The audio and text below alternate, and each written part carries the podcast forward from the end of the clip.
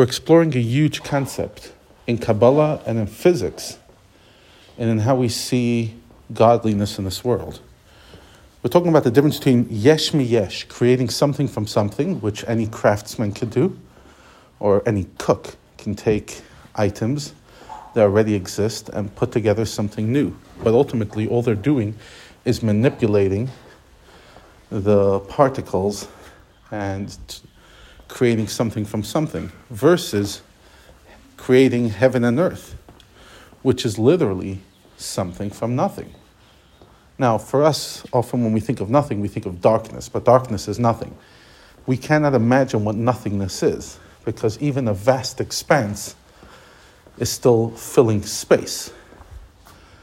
What does nothing mean? No time, no space. It's beyond our comprehension. But even from a physics perspective today, from a cosmology perspective, we understand that until the Big Bang, there was no time and no space. We don't understand what that means, but we know that pretty much as a matter of fact. So, this is a much greater miracle than splitting the sea. And therefore, if God were not to constantly do this and create the world every single split second, the world would go back into oblivion as if it never existed.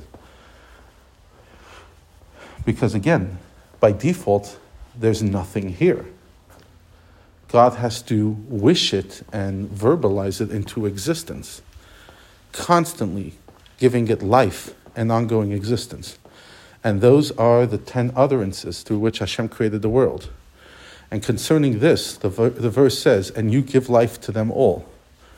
Literally, the word ata, you, give life to it all. Ata is aleph taf, from the letter of aleph and taf, in other words, from the first letter to the last letter of the alphabet, is what Hashem is sustaining the universe through.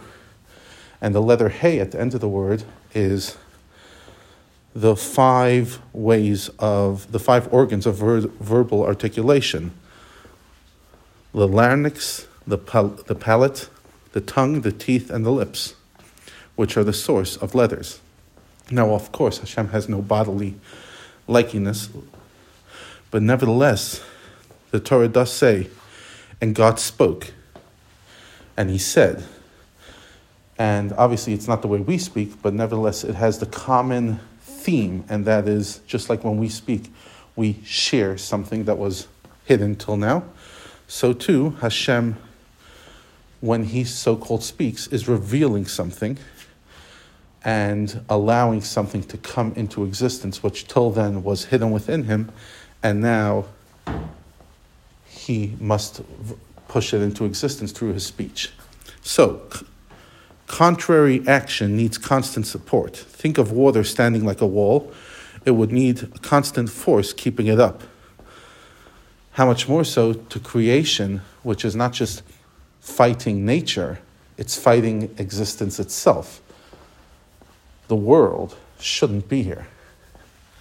And in order for it to be here, God must wish it into existence in a constant basis. Hamachadesh betuvo b'chol yom tamid. Maaseh.